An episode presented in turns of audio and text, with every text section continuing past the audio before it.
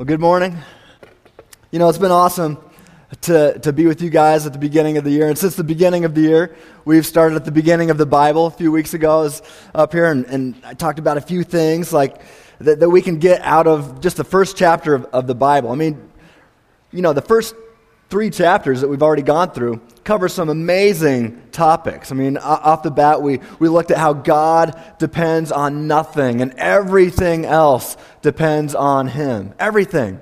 Nothing would exist if it wasn't for God who just existed alone. And, and therefore, we ought to depend on the one who depends on no one. Also, talked about uh, the beginning of the universe, and I even brought in scientific evidence to show that the universe did begin to exist, and therefore that God created the universe from nothing. Don't worry, I'm not going to get into science today. I get, give enough of that to you a couple weeks ago. Um, but we talked about what it meant to be made in the image of God and how we're all created equal in the image of God. Um, and, and, since we're all created in the image of God, it doesn't matter if one person is bigger than the other person. We're all created equal. It doesn't matter the skin color that somebody has because we're all created equal in the image of God. It doesn't matter if you're a man or a woman. We're all created equal in the image of God. That, that's where the certain unalienable rights come from is because we are equal in God's image. And then after that, um, Mike talked about Adam and Eve and, and the Garden of Eden and got that uh, all started for us. And then last week, Kevin talked about the fall of Adam and therefore all of mankind into sin. So, just some, some big topics right off the bat. And this brings us now to Genesis chapter 4. And this is the story of Cain and Abel. Now, just so I know who my audience is here this morning, how many of you have at least heard of Cain and Abel? All right, virtually everybody, I think. I mean, I think uh, that stands to reason. I, I've come to find that even people that aren't raised in the church and don't have a Christian background have at least heard of Cain and Abel, you know, the, the first murder, right? Well, we're going to talk about this. Um, let's, let's look at Cain and Abel in Genesis 4. Let's start with the first five verses. Um, Genesis 4, 1 through 5. Now, Adam knew Eve, his wife, and she, she conceived and bore Cain, saying, I have gotten with the help of the Lord or I've gotten a man with the help of the Lord. I mean, she sounds kind of surprised, but imagine, you know what, you know, first human birth ever. Um, and in the course of time, Cain brought to the Lord, let's see. Yeah, there we go. In the course of time, Cain brought to the Lord an offering of the fruit of the ground. And Abel also brought of the firstborn of his flock and their fat portions. And the Lord had regard for Abel and his offering. But for Cain and his offering, he had no regard. So Cain was very angry, and his face fell. Let's pray. Well, God, creator of the universe, creator of our souls, lover of our souls, we, we just come to you this morning and, and we thank you for who you are. We thank you for your grace of creation. We thank you for revealing yourself to us. I thank you for your, your wonderful, beautiful word. Lord, it just blows my mind to think that the creator of the universe has communicated to us. Lord, help us not to take this book for granted as just a book. Lord, it is from you, communication, revelation from you to us. Lord, I thank you for your word. And Lord, I thank you that, that we are able to to meet here today and to bring you praise, to bring you worship, to bring you offering, Lord. And, and God, the more I study this, the more I realize that offerings aren't for your benefit, but for ours. And Lord, I, I just pray that you would speak to us this morning. In, in Jesus' name, amen. All right, well, let me summarize what's going on here in these first few verses. Cain and Abel were born after their parents were expelled from the Garden of Eden. They were kicked out, right? Kevin talked about this last week. And Adam and Eve were expelled from, from the garden and the tree of life, and, and now they're in the real world, right? It's not paradise anymore. They're in the real world. Things aren't as easy. And they had two sons, Cain and Abel. Now, Cain, he eventually became a worker of the soil, while his brother became a shepherd. And you know, back then, you really only had two options for a career. You know, not a lot of, it's not, not like you could go to the local university and, and choose from many different majors to, uh, to focus on.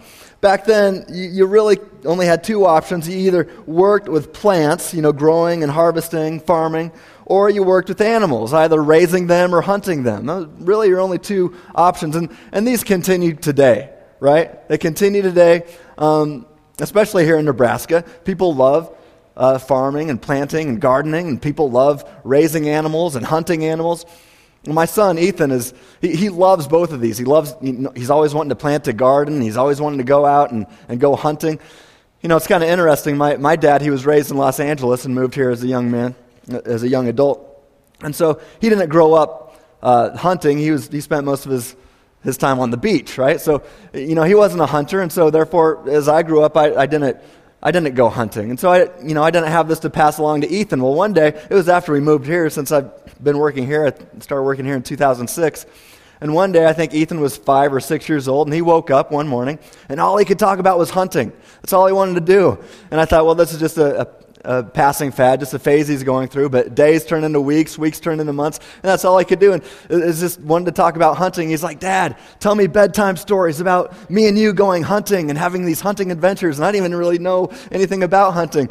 And uh, but he kept wanting to, to talk about this. until finally, uh, thankfully, some some men here from the church uh, invited me to go on some hunting expeditions with them. You know, tried to teach me a little bit about what was going on. And and so I learned a little bit and and to this day, I take Ethan out a few times a year, and and uh, you know, so I go hunting. I'm not saying I'm good at it by any means. Uh, hunting is different than well, bringing home food for the family. Well, I don't bring home food for the family, but uh, but we go out in the wilderness with uh, some guns sometimes. But um, but I'm not a good hunter.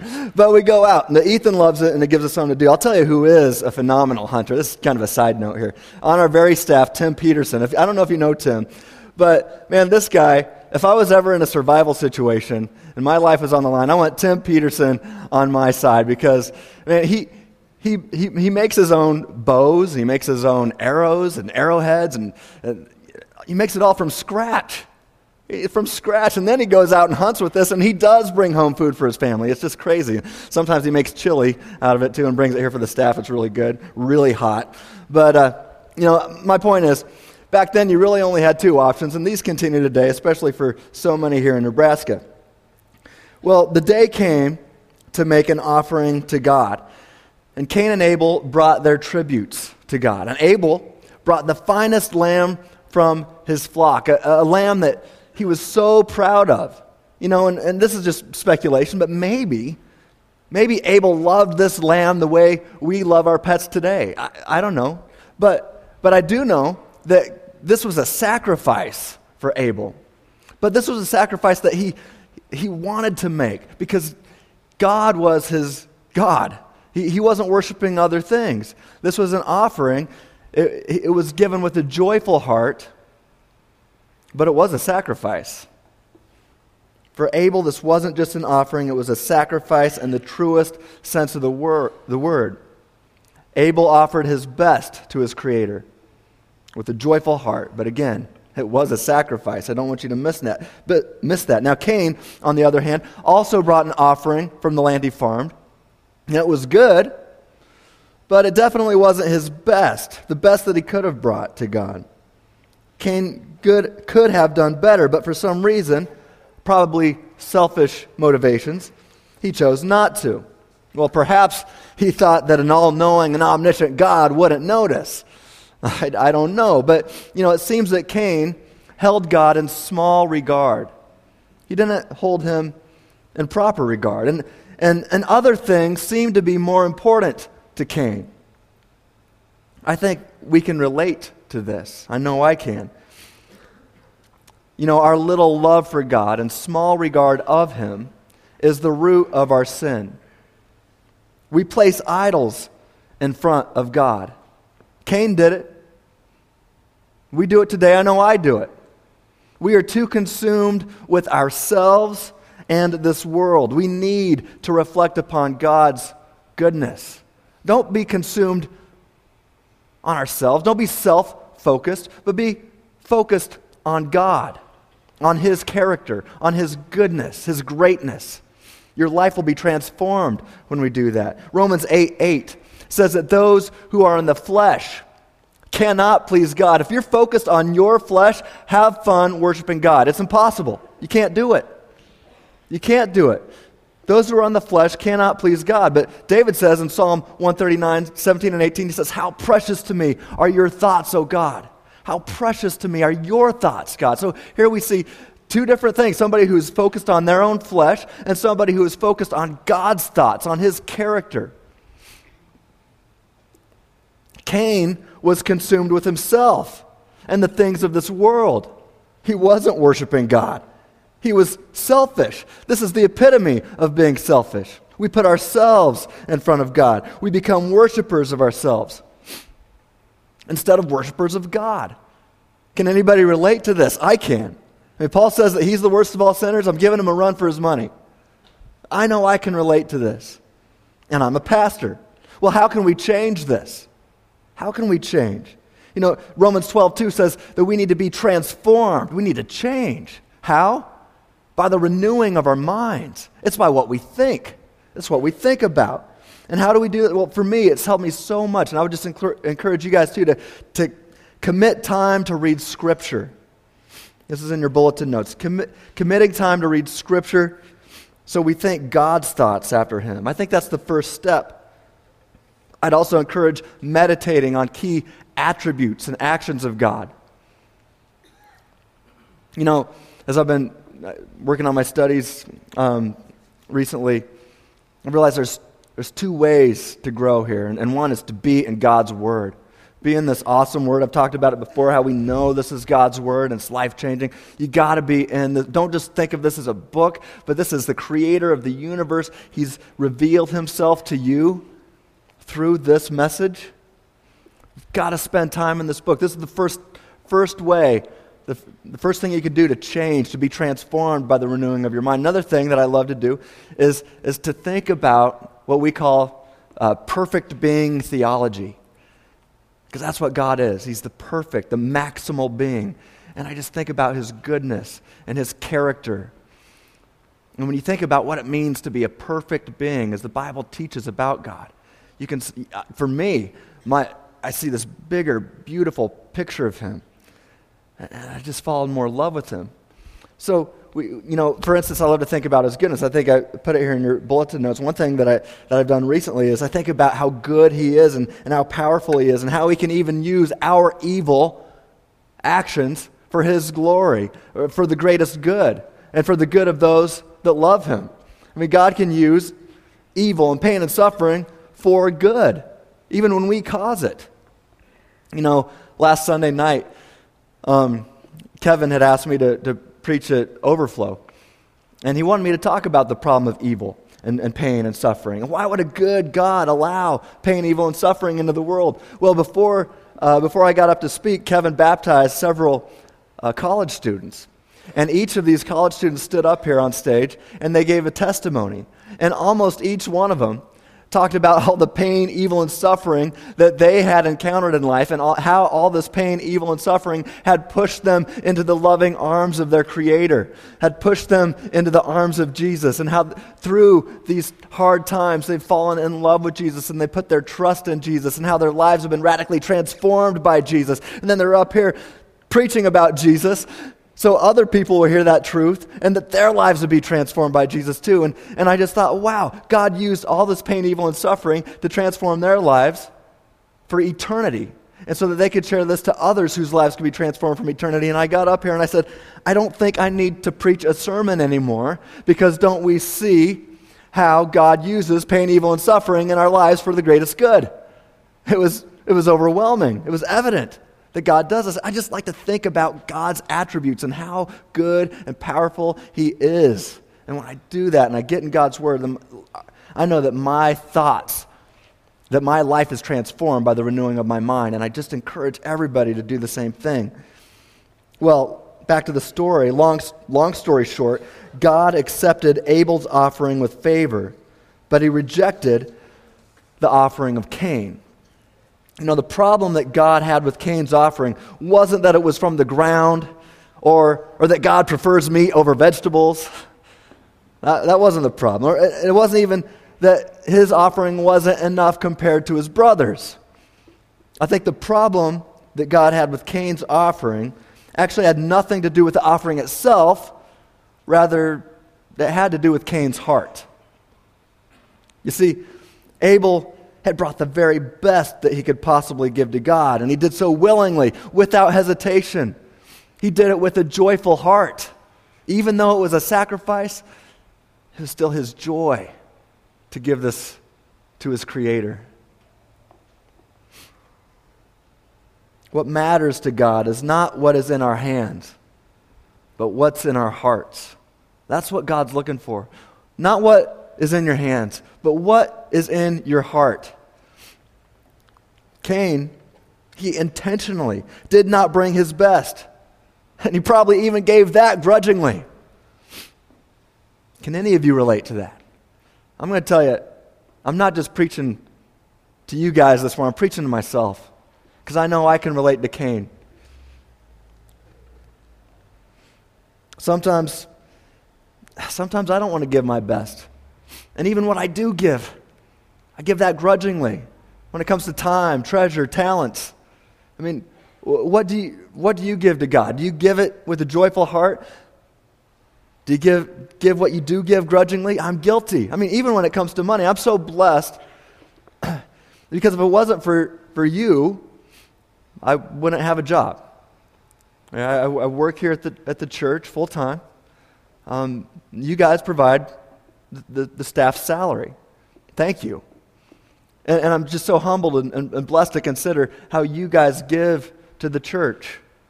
And I know so many of you give with such joy. It blows my mind. And then for me, who, who receives the blessings of being able to work full time, to study God's Word full time, to be able to give it back to you guys because of your gifts. But then I, I want to sit back and, and give what I give grudgingly. It blows my mind. How hypocritical can I be? But I think we can all relate to this at times, can't we? You know, on a related note, I had a, had a, a young man not long ago. Uh, you know, he, he loved coming to me and asking me questions about God and the Bible, and uh, he found it really refreshing to have his answers, or his questions answered, I should say. And, you know, I started inviting him to come to church. He wasn't coming to church at all. And, and I said, Why don't you come to church? He goes, No, I'm not going to come to a church that asks for money. I'm like, Well, we don't want your money if you don't want to give it. That's between you and God. That's a, you know, are you giving, not giving to the church, you're giving to God, right? He goes, Well, I'm just not going to go to a church that even takes an offering. And I'm like, I asked my friend, I said, Do you like asking me questions about God and the Bible and having your questions answered? He goes, Oh, yeah. I said, How do you think that happens? Do you think we're funded by the government? Thank God we're not, right? um, but, but that's what I asked. You think we're funded by the government? I said, It's because people joyfully give offerings to God, to the church, which allows me to focus on this full time. I get to study God's Word, I get to study theology, I get to prepare lesson plans. I do this every day. So people give so I can study to give back to the body of Christ. And it's a beautiful picture. We are one body of Christ here today, right? Whoever's on preaching on stage is no, I mean, we're one body we are equals, right? I'm big on talking about how we're all created equal in God's image. That's, that's the truth. We are one body here today. Amen is right. I thank you for your offerings. And when it comes to Cain's offering to God, I think the exact same offering may have been completely acceptable if it was, in fact, the best that Cain could have done. And if he would have offered it with a joyful heart an attitude. You know, Luke 16 13 makes it clear no servant can serve two masters. I think Cain was struggling with this. He was serving his flesh, he was serving things of the world. And because of that, he could not really serve God. God knew what was in his heart. You cannot serve two masters. Luke 16, 13 here goes on to say, You cannot serve both God and money. But, you know, take money out and fill that blank in with anything. You cannot serve both God and whatever. It's impossible. Your flesh, money, your time, treasure, talents, whatever. Abel was cooperative and generous. He looked forward to living his life for God's glory and demonstrating this to him. Abel eagerly looked forward to giving to God. And it seems that Abel not only provided a good offering, but it seems to me that, that Abel lived his life as an offering to God, a living sacrifice. This is what it means to be a living sacrifice, living your life for God, not just on Sunday mornings, but all of it. Cain, on the other hand, was selfish and miserly. Cain chose not to bring his best to God. How often do we come to God and come to church with a lack of motivation to be here, to give Him the worship that He ought to receive? Remember, I talked about we ought to depend on the one who depends on no one. That is the right thing to do. But how often do we come here, even to church, with other motivations, with other things on our mind? How often do we come here not motivated to give God the worship that He ought to receive, the worship that He does deserve? Are we giving our best to God? Do we live our lives, all of our lives, for God's glory? Not just on Sundays or on Wednesday nights for the youth group kids, but all of our lives. Are we giving our best to God? Our time, our treasure, our talents, our worship? Are you giving your best to God? What about time? How do you spend your time? If there's anything that you spend your time on that doesn't bring glory to God, maybe you should reconsider spending your time doing that. How do you spend your time? I'll tell you what, we are so blessed to have so many here in the church body spending their time as an offering here at the church. There's so many ministries that go on other than getting, you know, having a sermon on Sunday mornings. Throughout the week, I don't know if you drive by here, but most nights the place has is packed, especially on Wednesdays. It's crazy. But there's things that are going on every night virtually. But we couldn't do that if it wasn't for the body of Christ investing their time as an offering in the body of Christ, in the church. So thank you for doing that. And there's other ministries that still need more time. For instance, uh, our middle school ministry right now, Jordan Heinrichson is doing an awesome job, but man, he needs help. That, that, that group is growing. We need more adults that love Jesus that know about Jesus, that love kids and can relate to kids, even these crazy middle schoolers, right? And we, we need people to invest their time as an offering to God in that way. And so, other, so many other ways too. If you're feeling called to that, talk to Jordan or, or myself. What about treasure? For, for Americans, that usually means our money. How are you, are, are, do you honor God with your money? I'm not talking about just 10%. I'm not talking about 10%. Am I talking, I'm talking about 100% of your money. Are you honoring God with all of it? If you're spending your money on anything, and I, I'm thankful that God allows us to, you know, I mean, I'm thankful to have some things that I enjoy, right? but if there's something that you're spending your money on that brings dishonor to God, maybe you shouldn't spend your money on it. It's between you and Him. But are you honoring God with your treasure? What about your talents? I talk about all the time that God has created each one of us with one objective purpose, one main purpose that you and each of us were created for, and that's to know, love, and enjoy a relationship with our Creator through Jesus for all eternity. That's why you were created, and to do anything other than that is to waste your life. So that's the main purpose. But God gives us all different specific gifts and talents to fulfill that objective purpose with, to fulfill our main purpose with. So we've all got gifts. We've all got talents. You might be sitting there this morning thinking, well, I don't, I'm not gifted. I'm not talented. I don't have any of these things. Well, you're wrong. You're believing a lie. You might just not have found out what you're good at yet, what God's gifted you at yet, but you all have something. I promise you. But are you living, are you using your talents and your gifts as an offering to God? You know, how do you worship God? Is worship to you just Sunday mornings when we're singing songs? I'll tell you what, I know Kent Sundberg and, and Matt Demeret and our other worship leaders, it's their heart's desire to help us move past only sing, singing songs as praise and worship. That's part of it, and, and it's a great part. But praise and worship is so much more. It, it, it should just over, overflow everything that you do in life. Everything that you do should be praise and worship. I think of uh, one of my friends who's a, one of the CrossFit coaches at the, at gym I like to work out. I, I like to do CrossFit.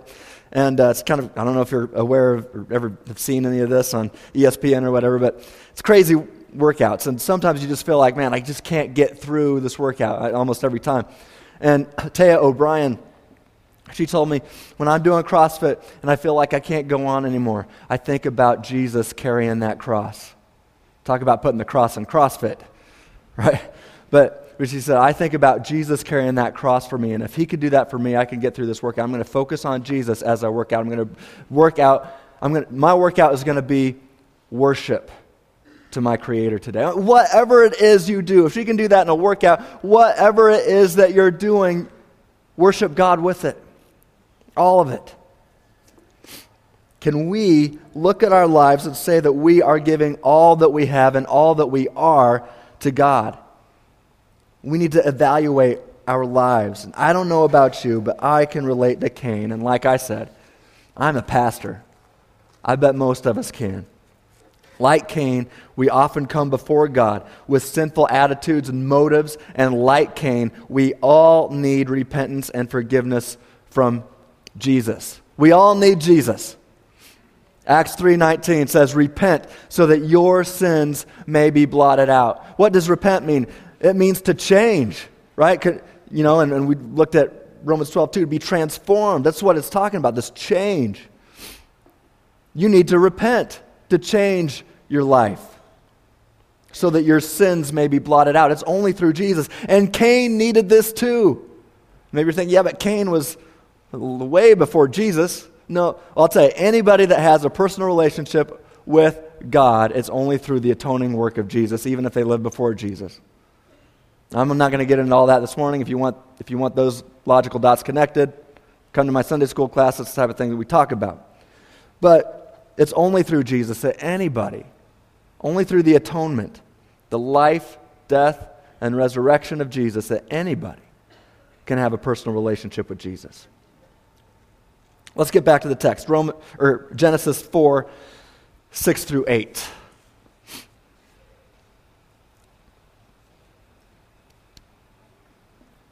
We got it? I will look it up the old fashioned way. There it is. Okay. The Lord said to Cain, Why are you angry? And why has your face fallen?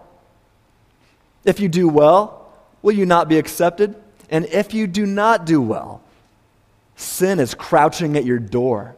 Its desire is for you, but you must rule over it. And Cain spoke to Abel, his brother.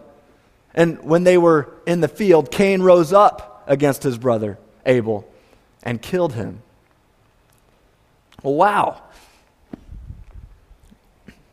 Why do you think Cain took such drastic actions to kill his brother, his very own brother? In verses 4 and 5, we see that God looked with favor on Abel and did not look with favor on Cain. well, perhaps there's just a little bit of jealousy at the root of this murder. I don't know. But the bottom line is this Cain let sin creep into his life and reign in his life. Cain did not take his thoughts captive. 2 Corinthians 10:5 I've told you before it's my favorite Bible verse. I love this verse because as an apologist and philosopher, it uh, you know it, it, gives biblical support for what I spend so much of my time doing, right? And, and that is Paul says we destroy every argument raised against the knowledge of God. Okay, but let's focus on the second part of this verse right now. Take your thoughts captive to obey Christ. Take your thoughts captive. Cain did not do this. Cain let, let sin creep into his life, he let lies creep into his mind. He believed these lies, and he acted on these lies, and that's called sin. And let me tell you, sin kills. It literally killed here. but sin kills. It separates us from the source of life, God.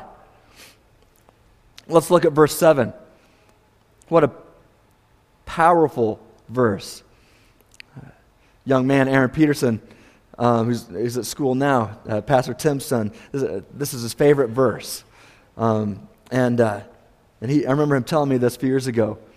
And re- I really started, when he told me this was his favorite verse, I, I started meditating on it too. And I thought, wow, how powerful is this?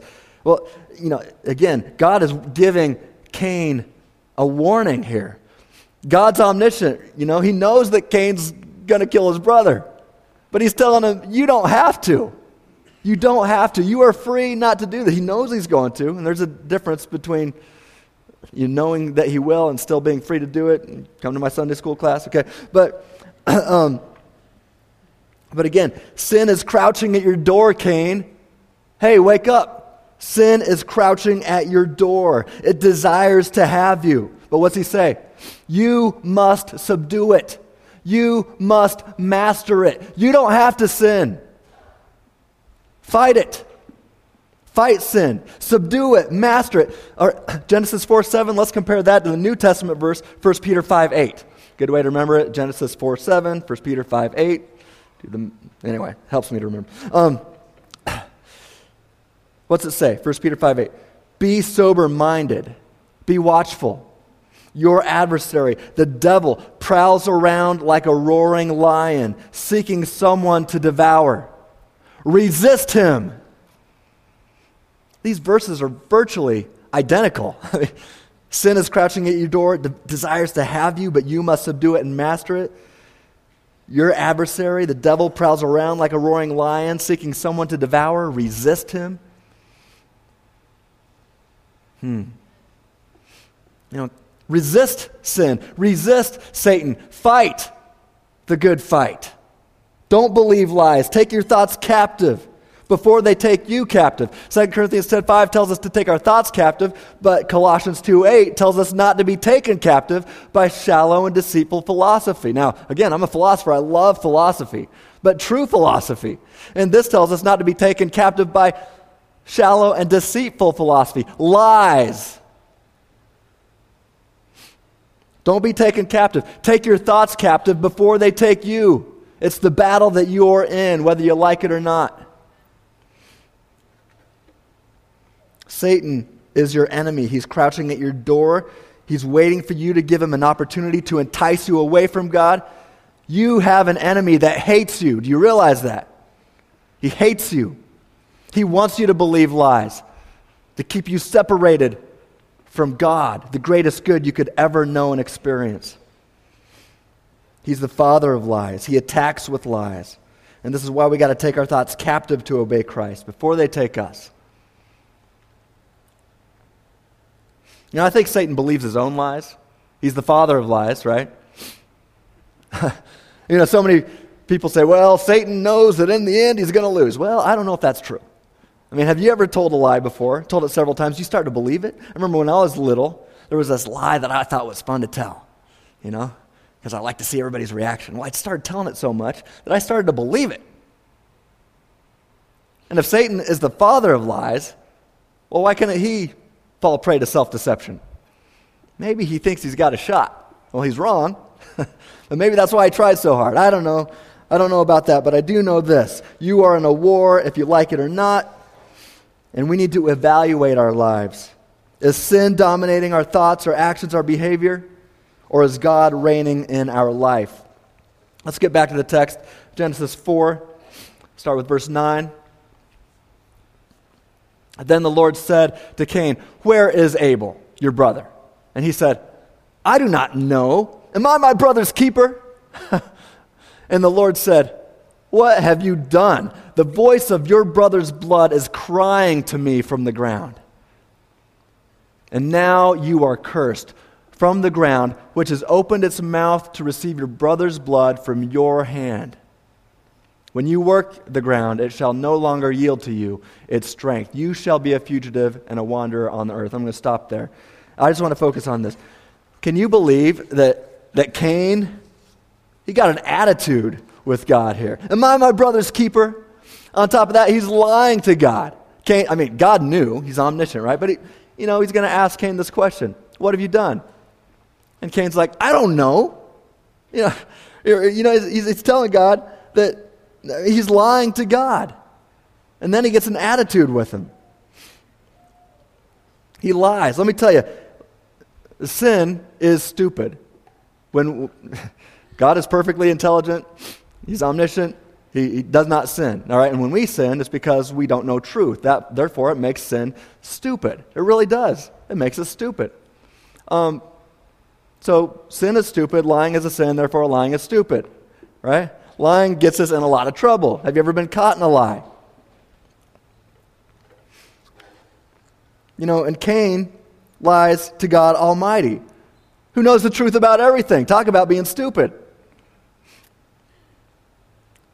On top of that, he gets a little mouthy with God saying, Am I my brother's keeper, God? Can you imagine lying to God and getting mouthy and lippy with him? Cain did. And God does not simply look past Cain and his attitude, his jealousy, his murder, and now the lies. Here's the thing you cannot run from God, you cannot hide from God, you cannot lie to God. He's omniscient, and He knows your heart, your thoughts, He knows every single little thing about you. Now, I know sometimes I'm guilty of lying to him anyway. You know, we come to church, I know sometimes I do, and, we, we say things like, God, I will live for you. God, I will devote my life to you. God, I'm going to follow you. But then we leave the church, and our thoughts say something different. We lie to God. Our actions say something different. We lie to God. Our very lives say something different. I'll tell you what, Americans think that we don't worship idols because we don't typically bow to golden carved statues or whatever. I'll tell you this I think Americans are the greatest idol worshippers in the history of the world. That's right. We worship idols. And I'll tell you this I know so many Americans who call themselves Christians who worship idols just as much as anybody else does. And I see that this happen all the time across America, and this is one reason why atheism is growing in America today. Because our actions speak louder than our words, and the unbelieving world sees our actions and says, Yeah, right. Why do we do this? I, I think it's because of we don't really have God in the throne of our lives. We hold God in small regard, and we worship other things. Our small regard for God manifests itself in how we use God's good gifts to worship Him and, and to bring Him glory. God gives us all we have and deserves our complete worship. We ought to depend on the one who depends on no one. I encourage you to, to, to, to study Psalm 115 and, and contemplate this. But you see, we hold back from God because we doubt that He is good and that He will continue to provide for us. We have doubts, right? But James 1 6 says, The one who doubts is driven and tossed by the wind. I mean, if you, it's one thing to have doubts. I mean, Thomas had doubts, right? But as soon as he saw Jesus, man, he worshiped. He worshiped Jesus. He, wasn't, he didn't stay doubting Thomas for long. Now, sometimes it's one thing to have doubts. I've had them in the past. But to just say, oh, I have a doubt and just leave it, that's not good. You're going to be tossed around like crazy. Oh, there are answers. I've devoted my life to showing why you don't need to have doubts. How can we believe God? How can we doubt God? How can we believe God will hold back blessings when He put forth His Son to die for us while we still hated Him?